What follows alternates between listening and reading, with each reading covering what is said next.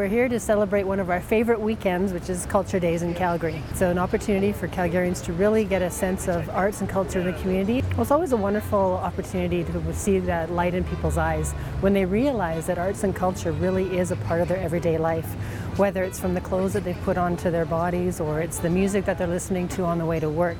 They realize that, that culture and arts is what enriches it and what makes it um, a better way to make a living and make a life. Will two step down at Ranchman?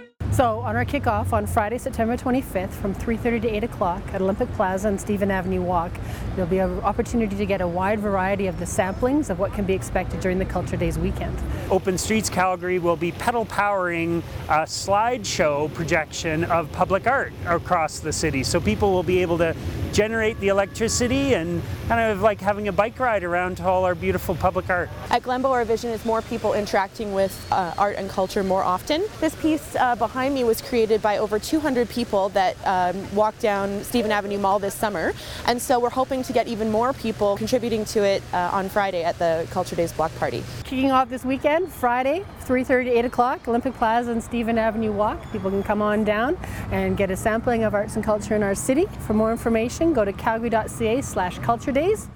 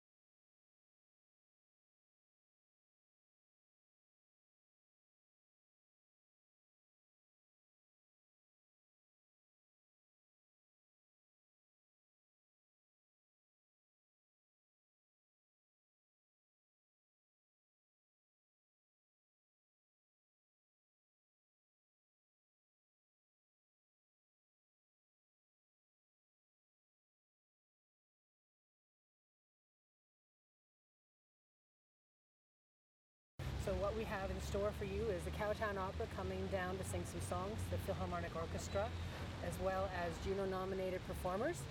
Open Streets Calgary is going to be down with their pedal power. They're going to be bringing human power to actually animate a visual that's a sneak a peek to public art that's coming forward in the near future.